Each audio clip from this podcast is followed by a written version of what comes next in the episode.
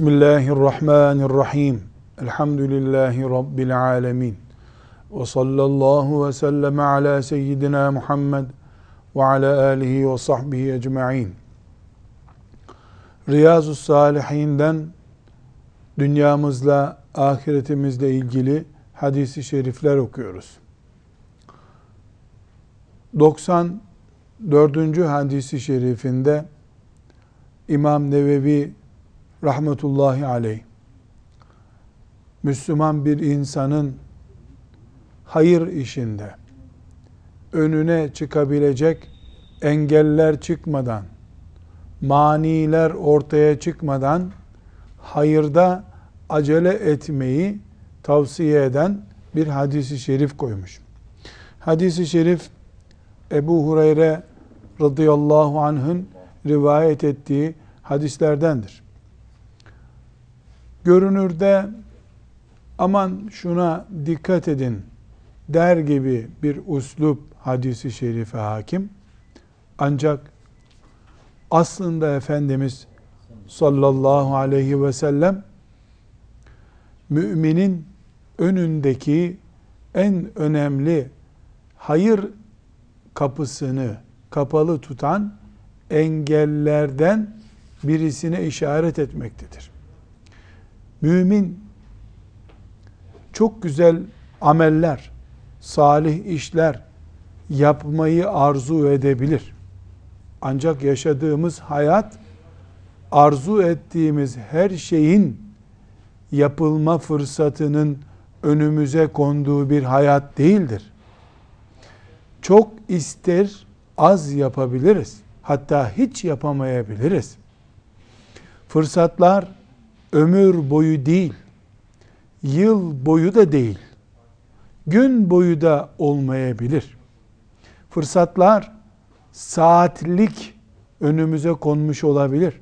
Bir saat sonra o fırsat artık fırsat olmaktan çıkmış olabilir. Hatta kimi fırsatlar dakikalıktır, saniyeliktir. En basitinden bir örnekle anlamamız mümkündür bunu. Müminin mümine selam vermesi, müminin diğer mümindeki haklarındandır. Selam vermek ibadettir. Selam vermek İslam şairindendir. Selam vermek günah dökülmesine sebep olan işlerdendir. Resulullah sallallahu aleyhi ve sellem Efendimizin selamı yayınız diye talimatı vardır. Hadisi şerifler selamı en önemli görevler arasında bize tavsiye etmiştir. Kur'an-ı Kerim'de de selamla ilgili talimat vardır, tembihat vardır. Bundan ne anlaşılıyor? Selam bir ibadettir. Allahu Teala'nın emirlerindendir. Peygamberinin sünnetindendir. Ama selam fırsatı saniyelik fırsattır. Mümin bir müminle karşılaştığında birkaç gün düşünüp sonra iyi bir selam verme fırsatı yakalayamaz. Karşılaşma genelde anlıktır, dakikalıktır. Gelip geçerken omuzun omuza değeceği mesafe kadar bir mesafedir, süredir. Bir Müslüman diğer Müslümanla karşılaştığında birkaç saniye içerisinde selam verip Allah'ın bir emrini yerine getirmek, fırsatlardan bir fırsatı değerlendirmekle sınanmış olur. Yolda karşılaştığı bir mümine selam vermeyi ihmal eden birisinin eve gittikten sonra mesaj gönderip selam postalamasının bir değeri yoktur artık. O fırsat geçmiştir. İkinci bir karşılaşmada verilecek selam o karşılaşmanın selamıdır. Demek ki bazı salih ameller, iyi işler, günlük bir fırsat olarak, saatlik bir fırsat olarak hatta dakikalık bir fırsat olarak bile karşımıza çıkmamaktadır. Saniyelik bir fırsattır. Bir telefon ahizesi ele alındığında buyurun diyen birisine selamun aleyküm diyerek başlamak, selamla cümleye başlamak, konuşmanın, karşılaşmanın ilk tonunu selamla ayarlamak bir kelime kadar, bir kelimenin yer tutacağı kadar çok kısa bir süreçtir. Bu belki de iki saniyedir, üç saniyedir. Dakikalar sonra hatırlayıp, ha unutmuştum, selamun aleyküm demek o selam değildir. Selam böyle.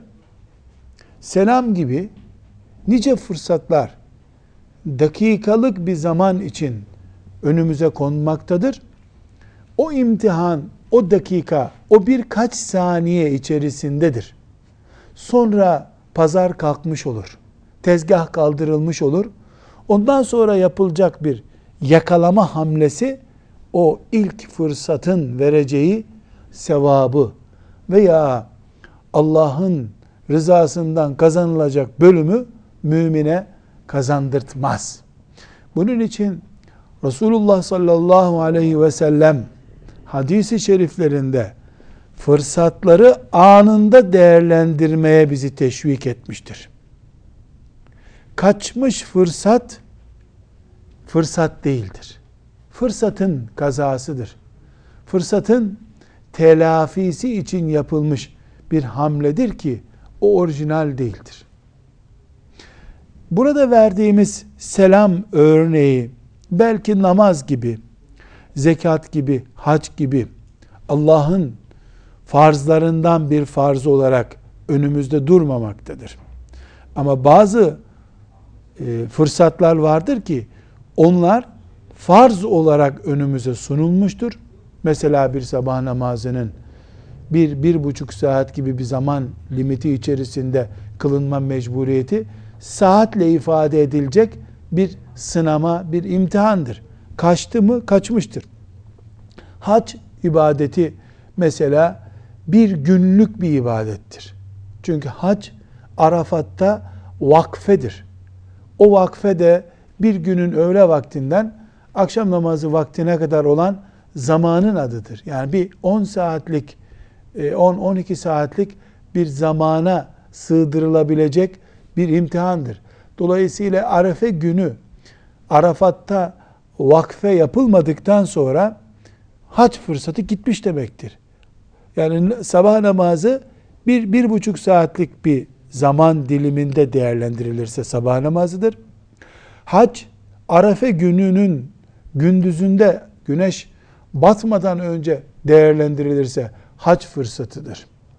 Belki buna bakıldığında mesela öğle namazının e, fırsat olarak Müslümanın önünde durması sabah namazına göre yaklaşık 3 kat kadar uzun bir zamandır. Zekat ibadeti mesela fırsat olarak Müslümanın önünde hacca göre daha uzun bir zamana yayılmış olarak e, durmaktadır. Mesela e, haccı e, gününde tespit edip e, gününde yapma mecburiyeti varken zekat için e, farz olduğu gün miktarını tespit edip onu e, geniş bir zamanda e, zimmete geçirilmiş, zimmette tutulmuş bir borç olarak yapma imkanı belki vardır. Ama her halükarda ister hac gibi bir gündüz vaktine sıkıştırılmış bir fırsat olsun, ister sabah namazı gibi bir, bir buçuk saatlik bir fırsata sıkıştırılmış bir e, vakte sıkıştırılmış bir ibadet olsun. İsterse de selam gibi birkaç saniye içerisinde yapıldı yapıldı ya da kaçtı şeklinde olsun. Hangisi olursa olsun ibadetler, Allah'ın emirleri bizim için sevap hanesini büyütecek yatırımlarımızın her biri bir fırsattır. O fırsat vaktinden kaçırıldığında sebep, gerekçe ne olursa olsun elden büyük bir ganimet gitmiş demektir. Bunu hadisi şerife geçmeden önce hadisi şerifi daha derin ve daha kapsamlı anlayabilmemiz için bir başka zaviyeden daha tahlil etmemiz lazım. Şimdi mesela sabah namazını vaktinde kılmayı bir fırsat olarak görüyoruz. Hadisi şerifler bize ne buyuruyor? Aman fırsat elinizden gitmeden onu değerlendirin diyor. İşte hastalık gelmeden sabah namazını kılabilin. Ee, romatizmaların, ağrıların, prostatın başlamadan namaz görevini ihmal etme anlayabiliyoruz. Bir başka açıdan fırsat değerlendirme anlayışımızın da olması lazım. Haramlarla yüzleşme anı da aylar seneler sürmüyor. Bir haramla yüzleşme ve kesişme anı da çoğu zaman bir dakikadır. Üç saniyedir, beş saniyedir. Zina kararı verme maazallah. Bir saniyelik, beş saniyelik iştir. Çünkü bir zina kararı, göz dönmesi diyelim biz buna. Harama karşı e, yani gözün döndüğü ve haram korkusunu beynin unuttuğu an saatler sürmüyor. Zinanın kendisi de saatler sürmüyor. Dolayısıyla yani haramlardan bir haramı tahlil ederken de haramdan kurtulma anı da bir fırsattır. Harama uzak durma, haramdan korkma düşüncesi de müminde bir fırsattır. O fırsat değerlendirilirse tıpkı sabah namazının vakti geçmeden onu değerlendirmek gibi bir yatırım yapılmış olur. Madem ki selam birkaç saniyelik bir kararla ibadete dönüşüyor, ecre dönüşüyor.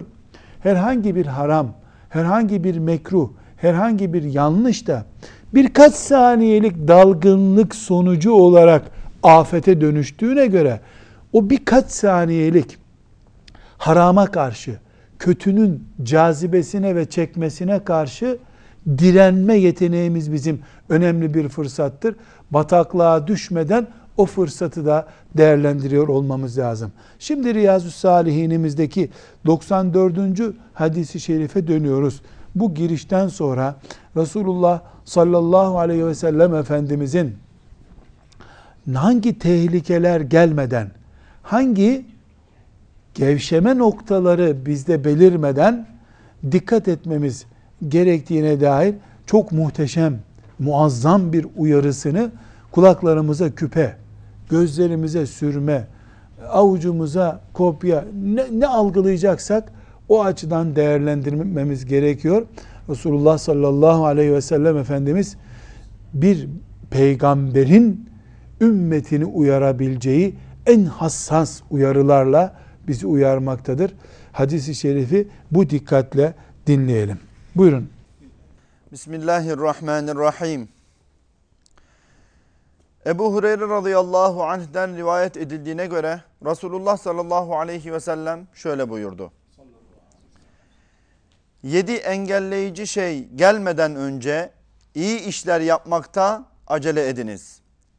Yoksa gerçekten siz unutturan fakirlik, azdıran zenginlik, her şeyi bozup perişan eden hastalık, saçma sapan konuşturan ihtiyarlık, ansızın geliveren ölüm, gelmesi beklenen şeylerin en şerlisi deccal, belası en müthiş ve en acı olan kıyametten başka bir şey mi beklediğinizi sanıyorsunuz?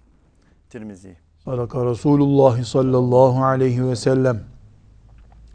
Hadisi şerif Tirmizi'de rivayet edilmiş. Tirmizi'nin zühd bölümünde rivayet edilen hadis-i şeriflerden bir tanesidir. Özellikle bilmemizde yarar var. Tirmizi e, kitap ismidir. Ama bir piyasa kitabı ismi değildir.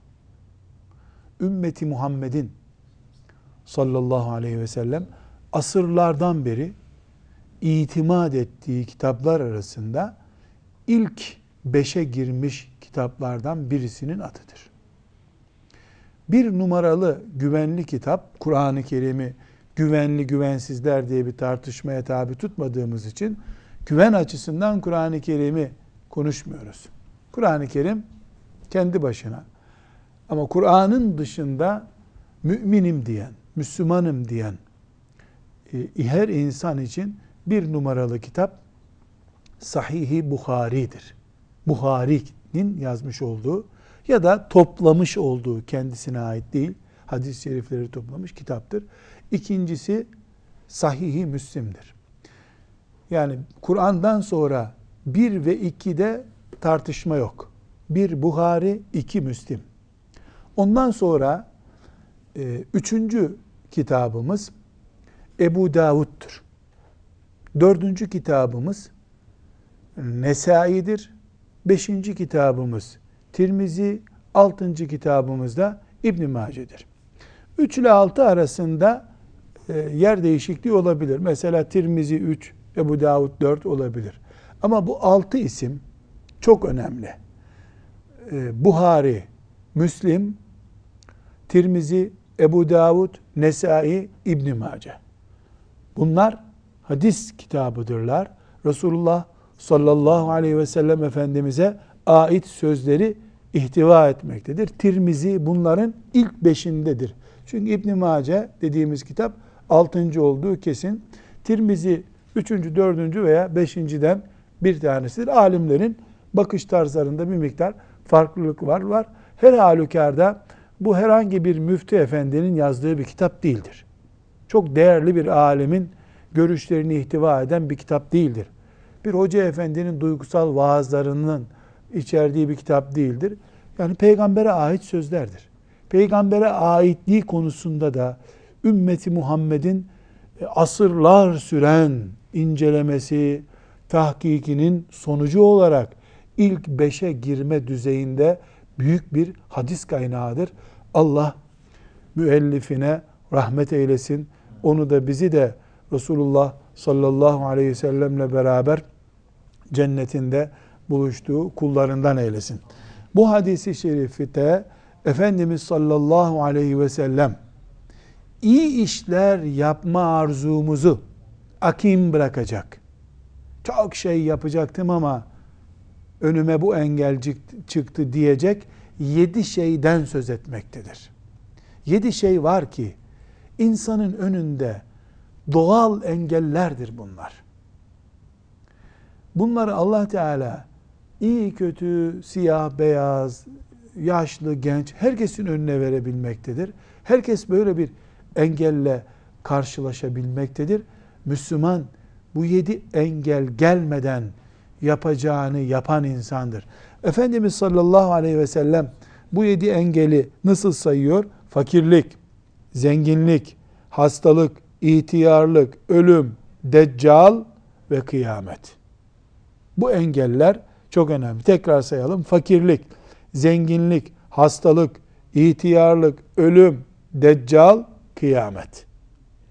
Bir insanı yapmak arzusunda olduğu çok önemli iyi işler fakirlik tarafından engelleyebilir. Fakirlik o yapmayı arzu ettiğin şeylerin karşısında durabilir. Zenginlik de olabilir bu engel. Hastalık da olabilir. İhtiyarlık da olabilir. Ölüm de olabilir. Deccal da olabilir. Kıyamet de olabilir. Bu sıralamada da bir miktar derecelendirme var. Yani fakirlik hemen hemen her an karşına çıkabilir. O çıkmazsa bir puan sonra zenginlik çıkabilir. O çıkmazsa bir puan sonra hastalık çıkabilir. Bir puan sonra ihtiyarlık çıkabilir. Bir puan sonra ölüm çıkabilir. Ondan hadi ölüm vaktin gelmedi, deccal gelebilir. Deccal gelmedi, her şeyi bitirecek olan kıyamet gelebilir. Mümin bu yedi engeli yok sayamaz. Bana rastlamaz bunlar da diyemez. Zenginlik rastlamadıysa fakirlik rastlamıştır. Fakirlik rastlamadıysa hastalık gelip bulmuştur. Hastalık bulmadıysa genç yaşta ölüm bulmuştur. Kimse ne zaman öleceğine dair bir bilgiye sahip değil. Hastalanmama teminatının sahibi değil. Zenginin bile fakir olmama garantisi yoktur. Fakirlik de bir imtihan, zenginlik de bir imtihan, hastalık da, ölüm de, deccal da, kıyamet de hepsi bir imtihan, hepsi birer engel. Belki engelleme türleri farklı ama allah Teala murad edip kulunu mesela fakirlikle engellemeyi, fakirlikle sınamayı, fakirliği karşısına dikmeyi e, yazdıysa kaderine yapacak hiçbir şey yok. Böyle bir engel muhakkak çıkar. Hastalık çıkabilir. Ölüm çıkabilir. Deccal her an çıkabilir. Ashab-ı kiram Deccal'ı acaba çıktı mı diye Medine sokaklarında arıyor gibi olmuşlar. Efendimiz sallallahu aleyhi ve sellemin hadisi şeriflerine o kadar kulak vermişler. O kadar dikkatle dinlemişler. O kadar önemsemişler ki yani neredeyse arkalarına dönüp bu Medine'de Deccal var mı diye bakar gibi olmuşlar. Biz nasıl onlardan asırlar sonra geldiğimiz halde öyle bir sıkıntıyı yok sayabiliriz. Demek ki mümin taktiğimiz şu, mümin taktiği şu. Bir, iyi işler yapma azmimiz ve kararımız olmalı. İyi işten neyi kastediyoruz? Allah'ın rızasını ve Allah'ın beğeneceği, razı olacağı işleri, insana, canlıya faydası olacak işler. İyi işler bunlar, salih ameller bunlar. Bir, iyi işler, salih ameller yapma azmimiz olacak, kararımız olacak, planımız olacak. İki, kendimizi sınırsız fırsatların yanında kabul etmeyeceğiz. Her fırsat gidicidir, geçicidir. Yoksa onun adı fırsat olmazdı. Eğer gençlik 80 sene sürseydi onun adı gençlik olmazdı ki. İhtiyarlık da 80 sene değil. İhtiyarlık da bir zamanın adı. Gençlik bir zamanın adı. Çocukluk bir zamanın adı. Gençken yapılacak bir işi erteledin mi fırsat bitti demektir. Veya delikanlılık sürecinde, çocukluk süresinde, işte ihtiyarlığın da piri fani olmadan önceki süresi var. Yani bir yaş, saç, sakal ağarmış dönem var. Buna ihtiyarlık diyoruz.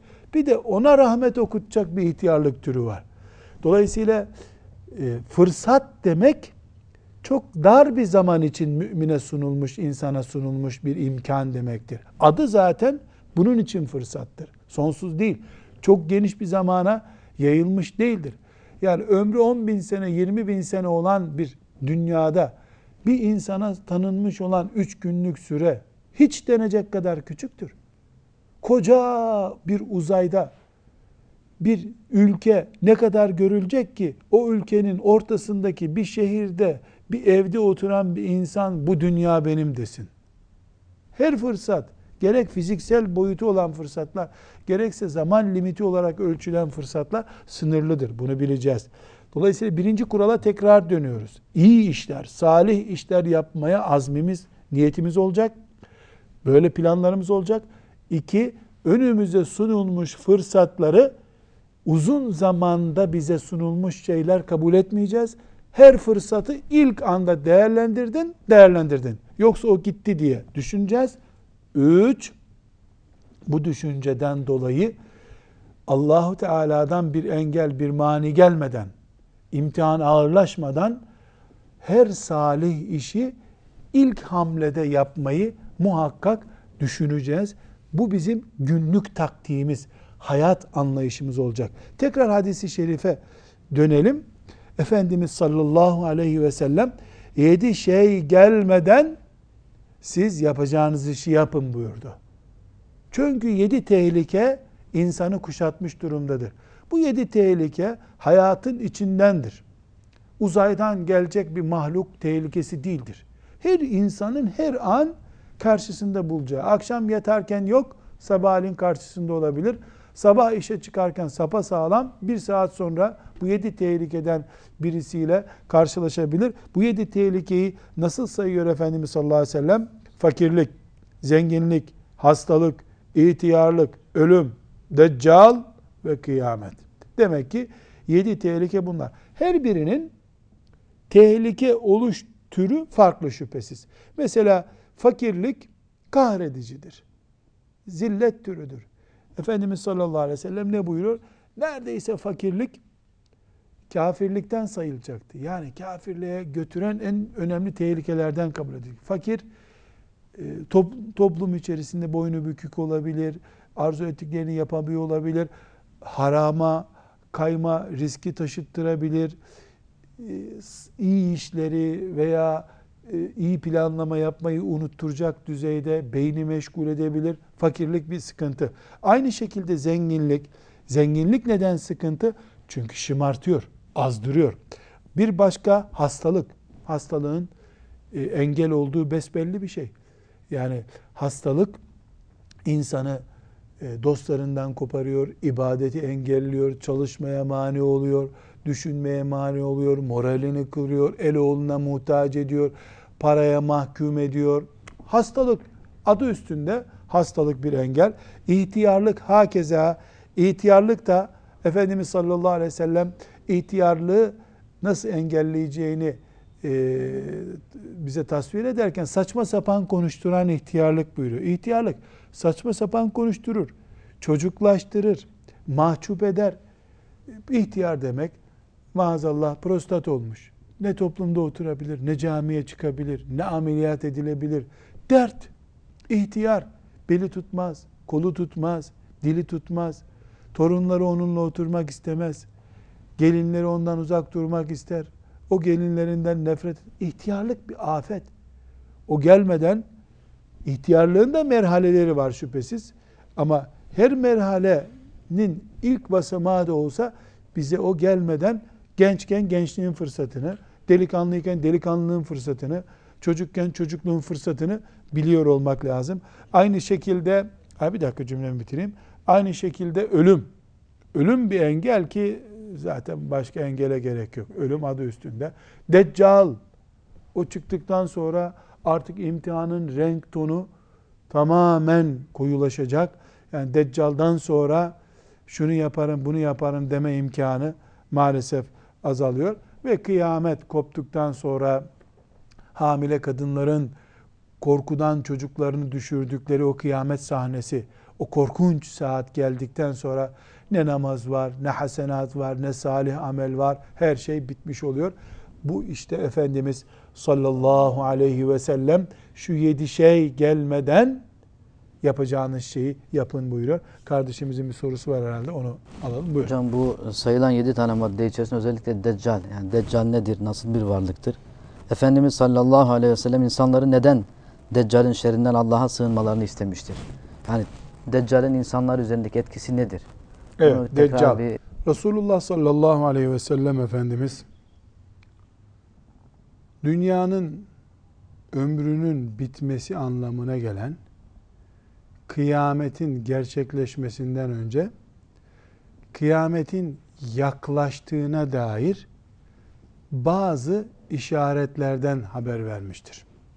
Buna hadis ilminde ve normal İslami ilimler literatüründe kıyamet alametleri denir.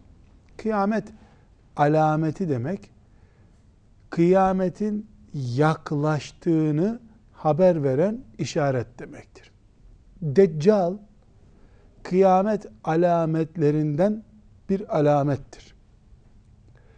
Genelde zulmü ve baskısı insanları kahredecek ve çok yaygın hale gelecek bir kimlik üzerinde, şahıs üzerinde Efendimiz sallallahu aleyhi ve sellem konuşmuştur.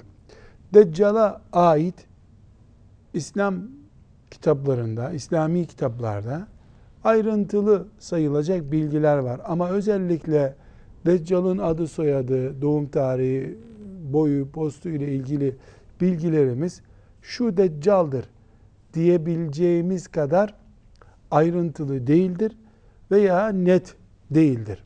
Her halükarda biz Müslüman olarak bir deccal tehlikesinden haberdarız.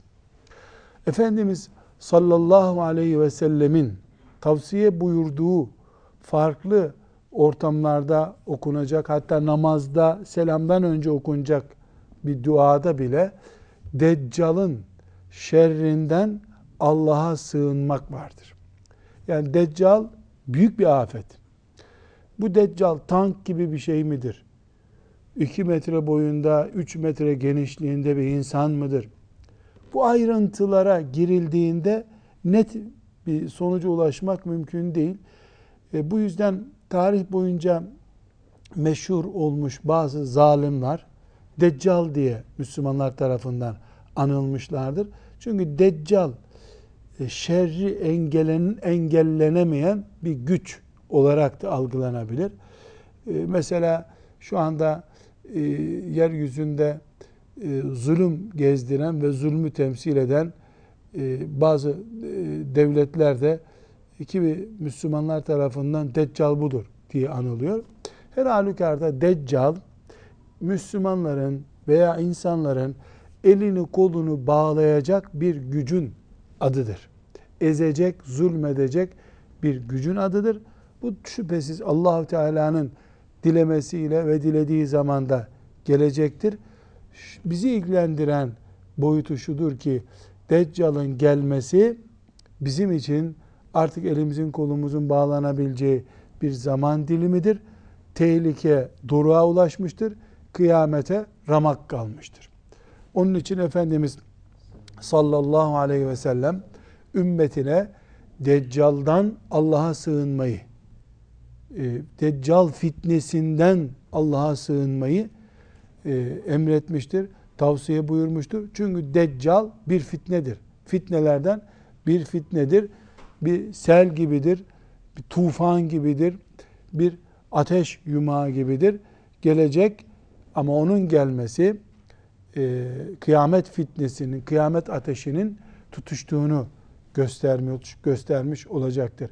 Mümin duasıyla, tavırlarıyla, tedbiriyle Deccal'dan Allah'a sığınacak. Ama Deccal A mıdır, B midir, C midir, kuzeyde midir, güneyde midir? Bu ayrıntıların vakıfı değiliz. Böyle bir bilgi kesin ve net bir şekilde elimizde yoktur. Ancak Deccal'ı anlatan, Deccal'dan, Deccal'ın varlığından söz eden hadisi şerifler arasında sahih hadisi şeriflerde vardır. Bunu unutmamamız gerekiyor. Demek ki sallallahu aleyhi ve sellem Efendimiz fırsatlar elden gitmeden herkes yapacağını yapsın buyurarak bize muhteşem bir nasihatte bulunmuştur. Kim tuta, kim uygulaya o da bir nasip meselesi. Bir aradan sonra tekrar devam edeceğiz inşallah. Velhamdülillahi Rabbil Alemin.